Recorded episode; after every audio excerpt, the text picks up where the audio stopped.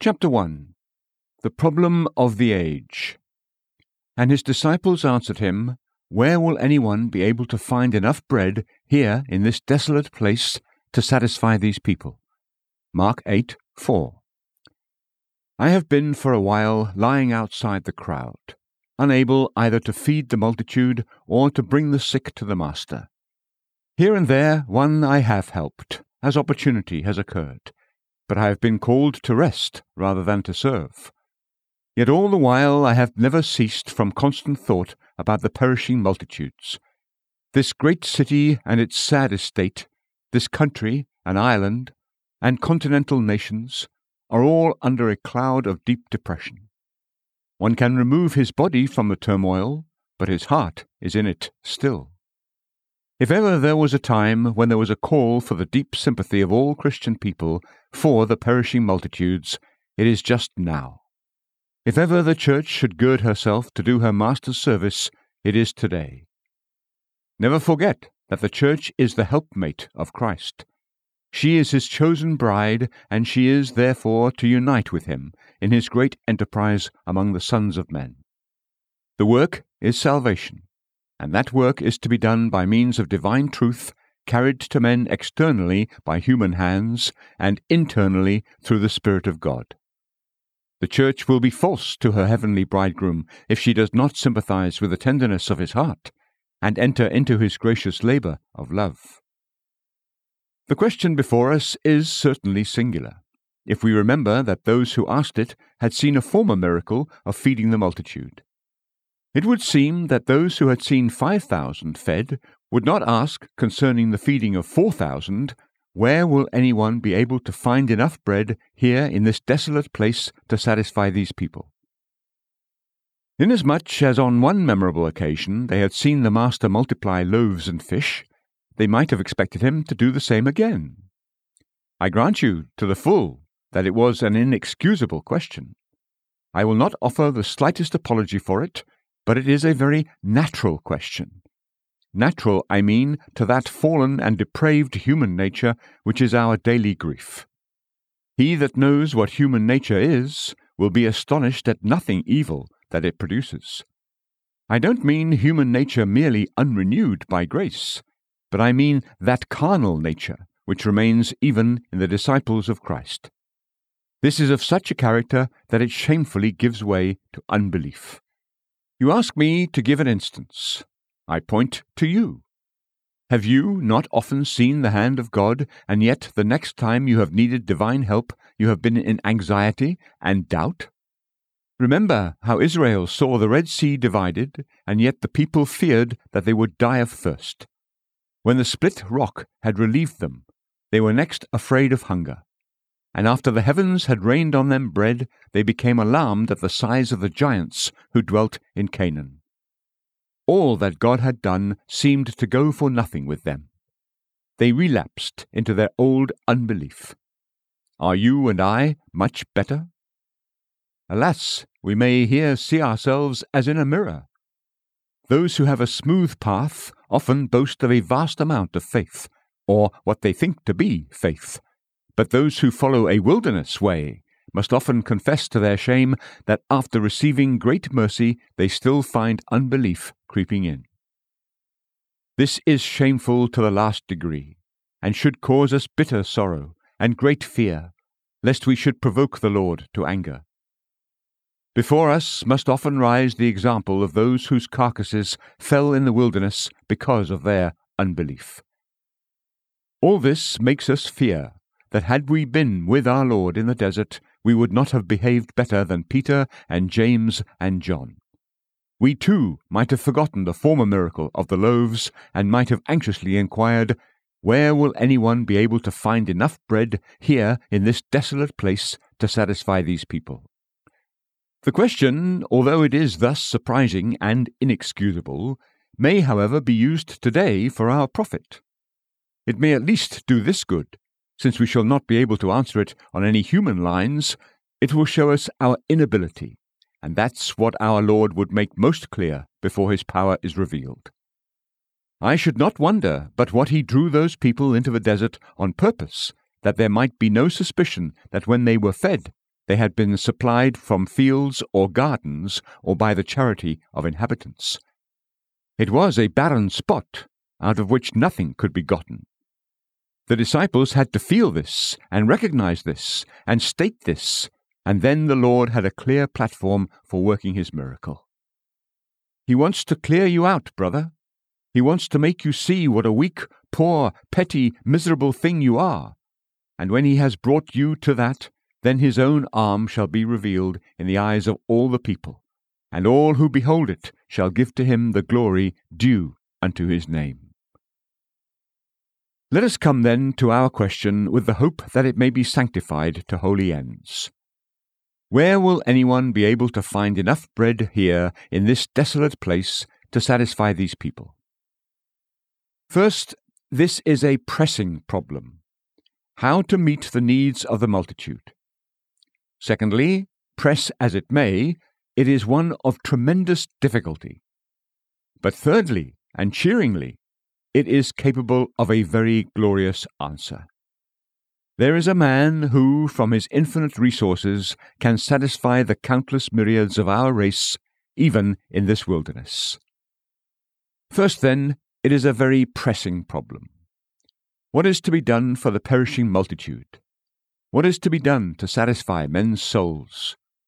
I confine the question to spiritual matters at this time, though I by no means make light of the dreadful social and material questions, which are also specially urgent at this hour. At this present moment, myriads of souls are in present need. We sometimes think too exclusively of salvation as having reference to the world to come, but it has an urgent, all-important reference to this present state. A man who does not know Christ is a wretched man, a man who has never been renewed in heart, who lives in sin and loves it, is a pitiful being, a lost soul over whom angels might weep. If there were no heaven to miss and no hell to merit, sin is a curse upon this life. It is hell to live without a Saviour. If there were no poverty in London, it would be quite enough to break one's heart to think that there is sin in it, reigning over the ungodly. That grievous side of London life which raises the bitter cry is not, after all, the worst side of it. It is to a great extent the outer disease which marks a secret cancer at the heart. If drunkenness brought no consequences, if vice involved no misery, it would not be better but far worse for our race. It is a more horrible thing when wickedness wraps itself in scarlet and fine linen, and when vice, by the help of an abominable protectorate, is enabled to escape scot-free. Sin, rampant without check, would be even worse than the present woe. It's an awful thing to think that masses of our fellow men have never turned to their Creator with obedient hope, have never confessed their sin against Him, and have lived without thanking Him for His mercy, or trembling at His justice. Great Lord, you know better than we do what horror dwells in the ungodliness of men. Brethren, the multitudes are without the bread of life. Shall we not distribute it among them at once? The multitudes are also in awful peril as to the future. When our Saviour looked with compassion on the multitude, he not only noticed their present hunger, but he also foresaw what would come of it. If I send them away hungry to their homes, they will faint on the way, and some of them have come from a great distance. Their immediate hunger touched the Saviour, but he did not forget its after consequences. They would go back to their mountain dwellings, and in the attempt to climb their terraces, one would fall by the hillside from lack of food, and another would drop in the sun from sheer exhaustion. Perhaps a mother carrying her babe at her bosom might find it dead for lack of nourishment, or the women themselves might faint and perish by the way. This our tender Lord could not bear to think of. Thus, when we look into the future of a soul, we jump back aghast at the vision. In these times, my brethren, many attempts have been made to represent the condition of impenitent sinners in the world to come as less dreadful than the plain Scripture declares it to be. I cannot see what practical result can arise out of such teaching, except it be the hardening of men's hearts, and placing them more at ease than they are now in their indifference with regard to their fellow men.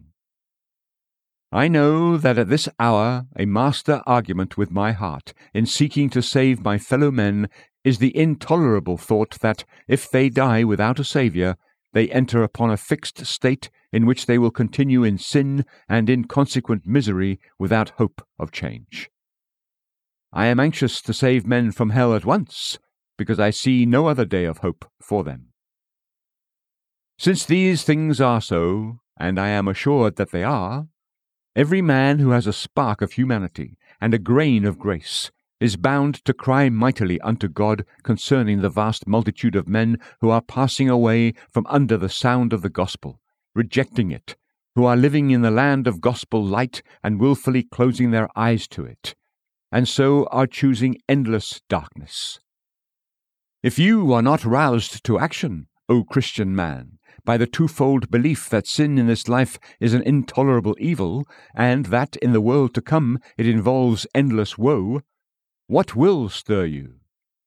If this does not awaken your compassion for men, if this does not bring you heartbreak, are you not hard as stones, unfeeling as savage beasts?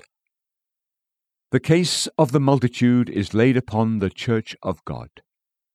The Lord Jesus Christ took up all the hungry thousands and laid them at the feet of his disciples. These were his own words as he commissioned them. You give them something to eat.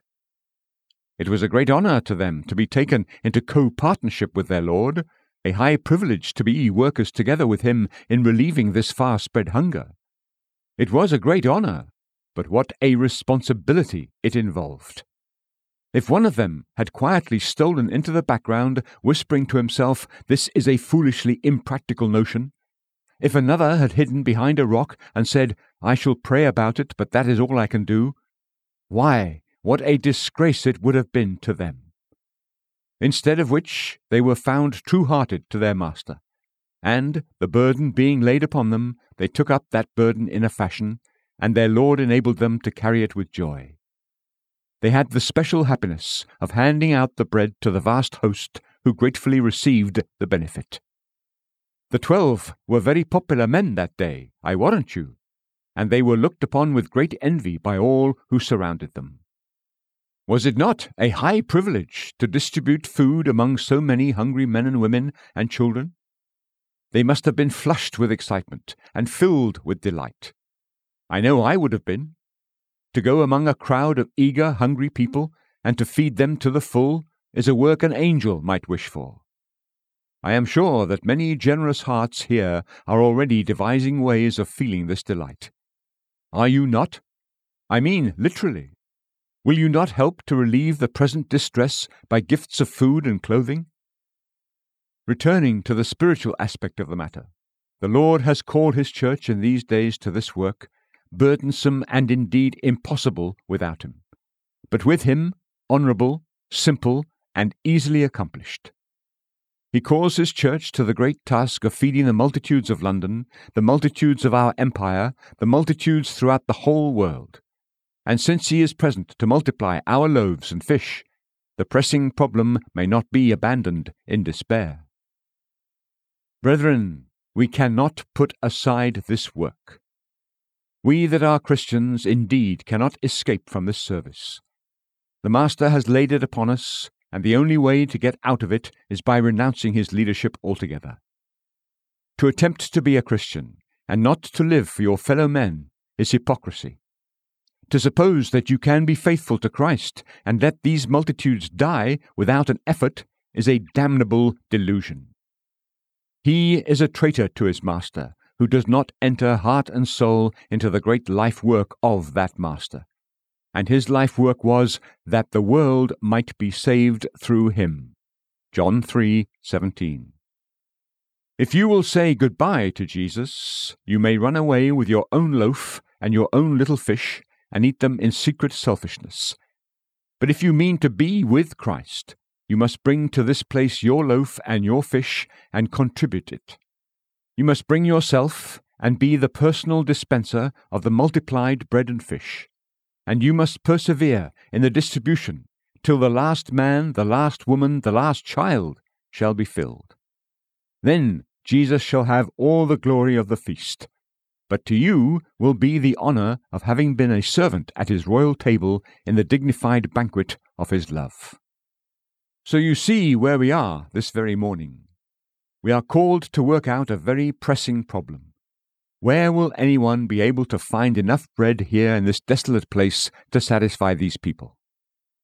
Let us not sleep, as do others, but let us rouse ourselves to work side by side with those dear and faithful brethren who are toiling fearlessly to hand out the bread of life to the millions in this city, the teeming myriads in this world. But now, secondly, it is a problem of tremendous difficulty. The difficulty of feeding the 4,000 was enormous, but the difficulty of saving the multitudes of the human race is as high above it as the heavens are high above the earth. After all, this miracle only gave a single meal to a few thousands, who soon grew hungry again. The work needed is to feed myriads, so that they shall not hunger again forever. Think of this. For first, what a thing it is to satisfy the needs of a single soul. I would like those who think it must be easy to win sinners to Christ to try to convert one person. Sunday school teacher, did you ever attempt to bring one girl to Christ yourself? She shall be one of the sweetest children in the whole school. But if you have attempted her conversion without seeking divine aid in prayer, and without looking to the Spirit of God to influence that little heart for good, you have made a miserable failure of it. If you had to save a soul, where would you begin? The introduction of a holy thought into carnal minds is a miracle as great as to get a beam of light into a blind eye, or a breath of life into a dead body. How hard it is to deliver a man from brutal carelessness and make him think of his soul and eternity and God. As to renewing the stony heart, as to reviving the dead soul to life, who can do it? Here we enter into the region of miracles. Can you create a fly? When you have created the most minute creature, then talk about making a new heart and a right spirit. To satisfy, says the text, where will anyone be able to satisfy these people? To satisfy a soul is a work which only God can accomplish. Open your mouth, O man of ambition. We put the round world upon his tongue, and when he has swallowed it, he cries, like Alexander, for another. He is no more satisfied with the whole world than with a piece of bread. As to the spiritual cravings of men, how can you satisfy them? Pardon for sin, a hope of eternal life, likeness to Christ. These are necessary to satisfy. How can we give them? The world has no such food in all its stores. The work is impossible at the outset when only one claimant appears. From what source can a man satisfy the spiritual hunger of a single soul? I would like every Christian man to be laid low with this thought, that he may be driven entirely out of conceit of himself, and may at once cry to the strong for strength, and use the simple weapon of the gospel in the power of the Holy Spirit, and not in his own strength. But, brothers and sisters, what am I talking about? One soul. What of that? Think of the numbers who need heavenly bread. We have not only one soul, not only 1 million souls, but realistically 5 million immortal beings in this single city. In this huge world, what myriads have we? 1,000 millions would not make up the countless army now encamping on the globe. Would we deliberately exempt one of these from hope? Would we desire one of these to be wilfully left to perish? Must not all be fed, if possible? Shall not every man and woman and child, as far as our desire can go, partake of the feast? Well then, where are we? We are altogether at sea. Why, we have not a notion of what 1 million is. It will take a very, very long time even to count that number. Think of this city of London, Why, you shall ride through it, or you shall cross it on weary feet for a year, and at the end you shall only wonder more at its incalculable vastness. To supply this great metropolis with gracious influences is a labour worthy of God.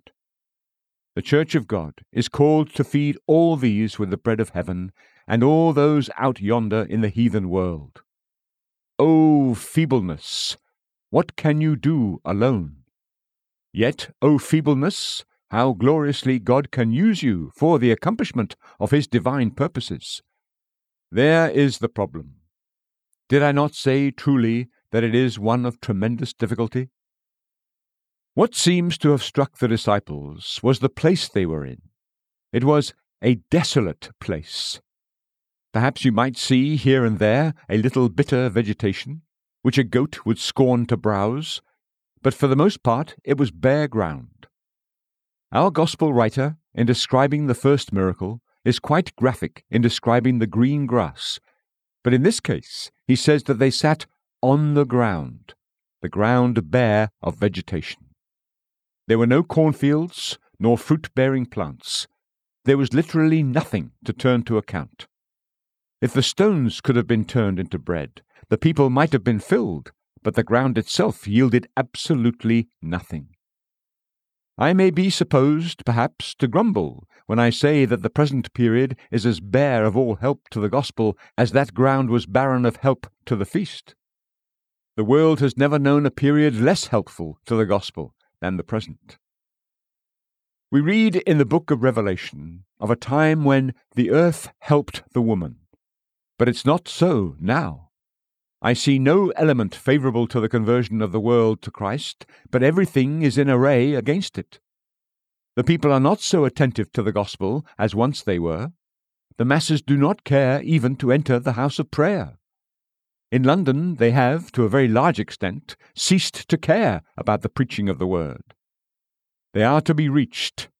Blessed be God, they shall be reached. But the tendency of the times is not towards religion, but towards unbelief, materialism, and sordid selfishness. A torrent of unbelief is roaring around the foundations of society, and our pulpits are reeling beneath its force. Many Christian people are only half-believers now. They are almost smothered in the dense fog of doubt which is now around us. We have come into cloudland and cannot see our way. Many are sinking in the swamp, and those of us who have our feet upon the rock of ages have our hands full with helping our slipping friends. Standing before God with a childlike faith and trusting in Him without question, it doesn't matter to us personally if the surrounding darkness should deepen into 7 midnights, black as hell, for we walk by faith and not by sight. Though the earth were removed and the mountains cast into the midst of the sea, we should still hold to God and to His Christ in a death grip of unshaken confidence. But the mass of professing persons are not so. I constantly meet with brethren who are reeling to and fro, and staggering like drunken men, and are at their wits' end. And rejoicing that I have been given my sea legs, I have to cheer them and assure them that we are not shipwrecked after all. The good ship is not going down. The everlasting truth is as sure as ever. The day is not far distant when the Lord shall send us a great calm. It will before long come to pass that the infidel philosophies of the 19th century will be exhibited to little children in our Sunday schools as an instance of the monstrous folly into which wise men were allowed to plunge when they refused the word of the Lord. I am as sure of it as I am sure that I live, that the present wisdom is foolery written large, and that the doctrine which is now rejected as the decayed theory of Puritans and Calvinists will yet conquer human thought and reign supreme.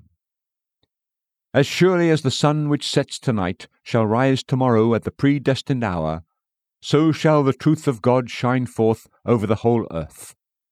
But this era is a desert place. In pulpits and out of pulpits, in social morals and in politics, it is a dreary wilderness. Where will anyone be able to find enough bread here in this desolate place to satisfy these people? The Lord has often permitted the multitude to be in distress, that he might work gracious deliverances. Take a modern instance. 150 years ago or so, there was a general religious lethargy in England, and ungodliness was master of the situation. The devil, as he flew over England, thought that he had drugged the church so that it would never wake again. How deceived he was! A student at Oxford, who had been a tavern drink server down in Gloucester, found the Saviour and began to preach him. His first sermon was said to have driven 19 people mad, because it awakened them to true life. Certain other scholars in Oxford met together and prayed, and were dismissed from the university for the horrible iniquity of holding a prayer meeting. Out of the same university came another mighty evangelist, John Wesley, and he, with Whitefield, became the leader of the great Methodist revival. Its effects are with us to this day. The arch-enemy soon found that his hopes were defeated, for the church awoke again. The poor miners were listening to the gospel. Their tears were making gutters down their black cheeks, while angelic men told them of pardoning love. Then respectable dissent awoke from its bed of sloth, and the Church of England began to rub her eyes and wonder where she was. An evil time brightened into a happy era. Shall it not be so again? Have no fear about it. All things shall work together for good. The Lord brings the people into the wilderness on purpose, so that there it may be seen that it is not the earth, but himself, that feeds the people. The sting of the question before us, however, I have not quite brought out. It was human feebleness. His disciples answered him, "Where will anyone be able to find enough bread here in this desolate place to satisfy these people? From what source can a man do it? We are only men. If we were angels! Oh, if we were angels!" Well, what of it? If we were angels, I'm sure we would be quite out of the business, for he did not subject to angels the world to come, concerning which we are speaking. The angels are not in the field. But from what source can a man or a woman do it? From what source shall a man feed this multitude? "Why, see," says one, "what I am. I am no great orator. I have not 10 talents. I am a weak creature. From what source can I feed this multitude? What can I do?" This is the sting of it all to earnest hearts. "Ah," says one, "if I were so-and-so, what I would do!" You may thank God you are not anybody but yourself, for you are best as you are, though you are not much to speak of now. "But if I was somebody else, I could do something," which means this, that since God has chosen to make you what he has made you, you will not serve him. But if he will make you somebody else, that is, if your will may be supreme, then of course the house will be ordered rightly. You had better be what you are, and a little better, and get to work and serve your master, and no longer talk about, "From what source shall a man do this or that?" The possibilities of a man are stupendous. For God, with a man, nothing is impossible for that man. Give us not the power of gold, or rank, or eloquence, or wisdom, but give us a man. Our Lord thought so when he went up to heaven. He meant, as he entered the pearly gates, to scatter a divine abundance among his people down below. And he reached his hand into his Father's treasury, and he took out of it, what? He took men. And he gave some as apostles, and some as prophets, and some as evangelists, and some as pastors and teachers. These were his ascension gifts to the sons of men. Though we speak thus of what God can make of us, we are in and of ourselves poor creatures. We do meet with a perfect brother now and then, and I always feel inclined to break that bubble. The imperfections of the perfect are generally more glaring than those of ordinary believers. Alas, we are all such poor, frail creatures that we are driven away from all confidence in ourselves, and we ask with emphasis the question, "Where will anyone be able to find enough bread here in this desolate place to satisfy these people?" I am happy, therefore, to come to a blessed conclusion in the third head of our discourse, by saying that, laying the emphasis on its weakest word, from what source can a man? This question is capable of a very glorious answer. I might almost say, as John the Baptist did, among you stands one whom you do not know. Though he has stood among us all these centuries, yet his people scarcely know him. Who knows him fully? Oh, says one, I know Christ. Yes, in a sense, but yet he surpasses knowledge. I believe in God, says one. Are you sure you do? I remember reading of a certain minister who spent many days in wrestling prayer because he was tempted to doubt whether there was a God. And when he came to the full conviction of it, he said to his people, "You will be surprised at what I say, but it is a far greater thing to believe in God than any of you know." And so it is a greater thing to believe in Jesus than most people dream. To believe in the notion of a God is one thing, but to believe God is quite another matter. One said to me when I was troubled, "Have you not a gracious God?" I answered, "Certainly I have." He replied, "What is the good of having him, then, if you don't trust him?" I was sorely struck by that reply, and felt humbled in spirit. We do not fully know what Jesus is. He is far above our highest thought of him. He stands among us, and we know him not. But what I want you to think of is that this wonderful man can feed this people with bread this day and in this wilderness. I hope to make you believe it by the power of the Spirit of God. Therefore, I ask you first to listen to what this man says. I read to you just now this narrative as we find it in the 15th chapter of Matthew. Turn again to the 32nd verse. Jesus called his disciples to him and said, "Stop a moment. Prepare your ears for music." He said, "I feel compassion for the people." Oh, the sweetness of that word! When you are troubled about the people, troubled about Ireland, troubled about London, troubled about Africa, troubled about China, troubled about India, hear the echo of this word, "I feel compassion for the people." If Jesus spoke thus to his people while here, he equally says it now that he is exalted on high. For he has carried his tender human heart up to heaven with him, and out of the excellent glory we may hear him still saying, in answer to his people's prayers, "I feel compassion for the people." There is our hope. That heart through which the spear was thrust, and out of which there came blood and water, is the fountain of hope to our race. "I feel compassion for the people." Hear him speak again, and I think you will grant that there is much sweetness in the utterance. At the end of the 32nd verse we read, "I do not want to send them away hungry." We do not wish to judge Peter and James and John, but it seems to me that after hearing the Master say, "I do not want to send them away hungry," they hardly ought to have said, "Where will anyone be able to find enough bread here in this desolate place to satisfy these people?" They ought quietly to have replied, "Lord, you have asked us a question which you must answer yourself, for you have distinctly made the promise, 'I do not want to send them away hungry.'" Do you think the Lord Jesus Christ means, after all, to leave this world as it is? It is written that God did not send the Son into the world to judge the world, but that the world might be saved through him. Will he forego his purpose?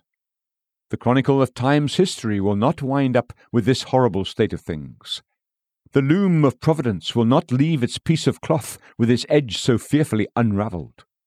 It shall be finished off in due order, and yet be bordered with threads of gold. The glory of God shall yet illuminate history from the beginning even to the end. All flesh shall see the salvation of God, and all nations shall yet call the Redeemer blessed. "I do not want to send them away hungry." The people must therefore eat bread from the Lord's hands. "Great Master, the task is far too much for us alone, but if you have said, I feel compassion for the people, and I do not want to send them away hungry. Then we will feed them at your command. Your humble servants are waiting to do your bidding, whatever it may be, assured that you will be with them in it all. I beg you also to think for a moment of what the Lord did not say, because he was speaking about common bread, but of what we know to be true of him concerning his spiritual supplies for men. The greatest spiritual need of man is the pardon of sin by an atonement. Brothers, if the question were now standing, where shall we find an atonement, it would indeed stagger us. Blessed be God, that question does not remain, for the atonement has been presented, completed, and fully accepted. Jesus has said, "It is finished," and the real difficulty is over. The cross has rolled away the stone from the sepulchre, and hope has arisen. The application of the atonement may be difficult, but it must be a small labor compared with the making of the atonement. The well has been dug. The drawing of the water is an easier task. If Jesus died, there must be life for men. If he has prayed, "Father, forgive them," there must be pardon for the guilty. If Jesus has risen into glory, our race cannot perish in shame. We argue from the cross a millennium of glory. This man can satisfy the people because of the rich merit of his blood. Next, remember that this glorious man is now invested with omnipotence. His own words are, "All authority has been given to me in heaven and on earth. Go therefore and make disciples of all the nations, baptizing them." Our Jesus is omnipotent. It is he who, by the infinite wisdom of God, made the world, and without him was not anything made that was made. Is anything hard for the Creator? Is anything impossible or even difficult to him who rules all things by the power of his word? Courage, brothers! The grand question is answered. Since there is a full atonement, and there is an exalted Saviour with all power in his hands, what remains to dismay us? Listen once more. The Spirit of God has been given. Better than Christ's bodily presence among us is the presence of the Holy Spirit. It was expedient that Jesus should go away so that the Holy Spirit might abide with us as a greater blessing for the Church. Is the Holy Spirit gone? Has the Holy Spirit left the Church of God? Is the Church appalled by her difficulties, though the Spirit of God is poured out upon her? What is she about? Has she forgotten herself? Has she become insane? Brother, with Jesus himself slain as an atonement, Jesus exalted as a prince and a Saviour at the right hand of God, and with the divine Spirit abiding with us forever, what is there impossible to the Church of God? So I close by one more point, which is this. As I have made you hear our Lord's words, and also led you to remember the infinite resources at his disposal, I now want you to anticipate his working. How does Christ work among men? How will he proceed when he gets to work among the masses? There are varieties of operations, but there is a continuity of law running through them all, and the divine line of action is much the same in all cases. The way of Christ was, first of all, to find out what there was which he could use. The little supply provided by his followers consisted of a few loaves and fish. Is it not wonderful how the Lord sometimes finds out little matters which have been hidden away and makes much of them? Scotland was once under the influence of unbelief and formalism. How was it to be delivered? Thomas Boston went into a shepherd's hut and found a book which had become extremely scarce. It was Fisher's The Marrow of Modern Divinity. Boston rejoiced in the light of the gospel which flashed in upon his soul, and he began to bear witness to it. A great controversy followed, and what was far better, a great awakening occurred. The lovers of the marrow of the gospel soon broke the bones of error. See what one book may do. Sweden, too, was greatly blessed by the discovery in a country house of an old copy of Luther on the Galatians. See how one voice may wake a nation. Brethren, Who knows what may come out of 7 loaves and a few small fish? Yes, the enemies may do what they like. They may preach what they please. They may take away one pulpit after another from the orthodox. They may bury us under the rubbish of evolution and false philosophy, but we shall rise again. These small clouds will soon blow over. There may not remain one single sound expounder of the gospel, but as long as God lives, the gospel will not die. Its power may slumber, but before long it shall awake out of sleep, and cry like a mighty man who shouts by reason of wine in him. As long as we have one match left, we can yet set the world on fire. As long as one Bible remains, the empire of Satan is in danger. Only barley loaves and a few small fish were in the possession of the apostolic company, but Jesus found them and began to work with them. The next thing was a secret and mysterious multiplication. The bread began to grow in the disciples' hands as formerly it had grown in the ground. Peter had a loaf in his hand, and he began to break off a corner. To his amazement, the loaf was just as big as before. So he broke off the other end, and gave that to another hungry person. And lo, the loaf was still whole. He kept on breaking as fast as ever he could, and the loaf continued increasing till everybody had received his full. Wonderful hands they were they not? No, they were not. They were only the rough hands of weather-beaten fishermen. Those other hands, which first took and blessed and broke, were doing the deed all the while. It is wonderful how God works by our hands, and yet His own hand does it all. Apart from the human agency, the Lord can impress the minds of men and women, and so multiply His truth. I heard of a woman in the Isle of Skye, when there was very little gospel preaching there, who all of a sudden felt God was not working in Skye. She journeyed till she reached the ferry, and then she crossed to the mainland.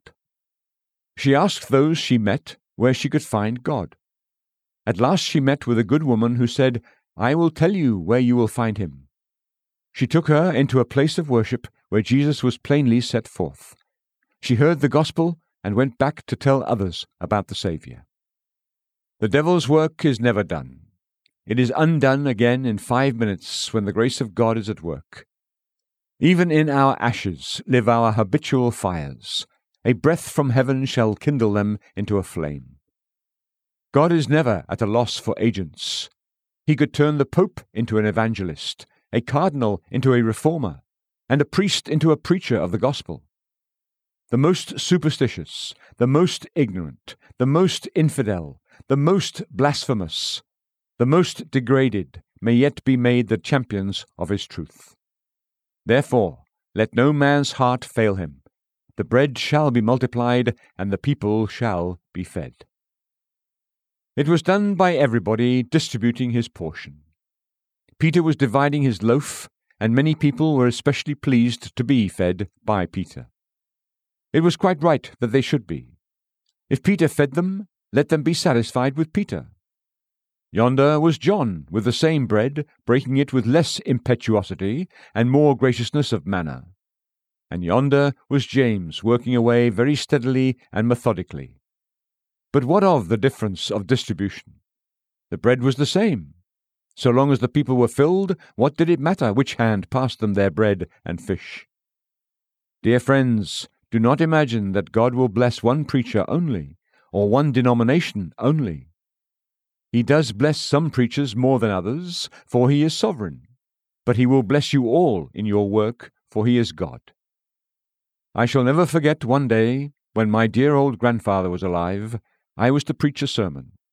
There was a great crowd of people, and I did not arrive, for the train was delayed, and therefore the venerable man commenced to preach in my stead. He was far on in his sermon when I made my appearance at the door. Looking to me, he said, "You have all come to hear my dear grandson, and therefore I will stop, that you may hear him. He may preach the gospel better than I can, but he cannot preach a better gospel. Can you, Charles?" My answer from the aisle was, "I cannot preach the gospel better, but if I could, it would not be a better gospel." So it is, brethren. Others may break the bread to more people, but they cannot break better bread than the gospel which you teach, for that is bread from our Saviour's own hand. Get to work, each one of you, with your bread-breaking, for this is Christ's way of feeding the multitude. Let each one who has himself eaten divide his morsel with another. Today fill someone's ear with the good news of Jesus and his love. Endeavour this day, each one of you who are Christian people, to communicate to one man, woman, or child somewhat of the spiritual meat which has made your soul glad. This is my Master's way. Will you not drop into it?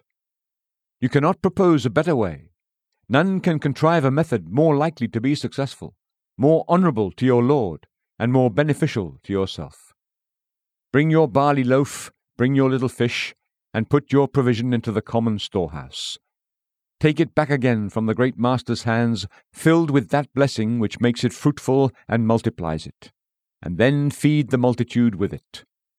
So shall you go forth with joy and be led forth with peace. So be it. Amen.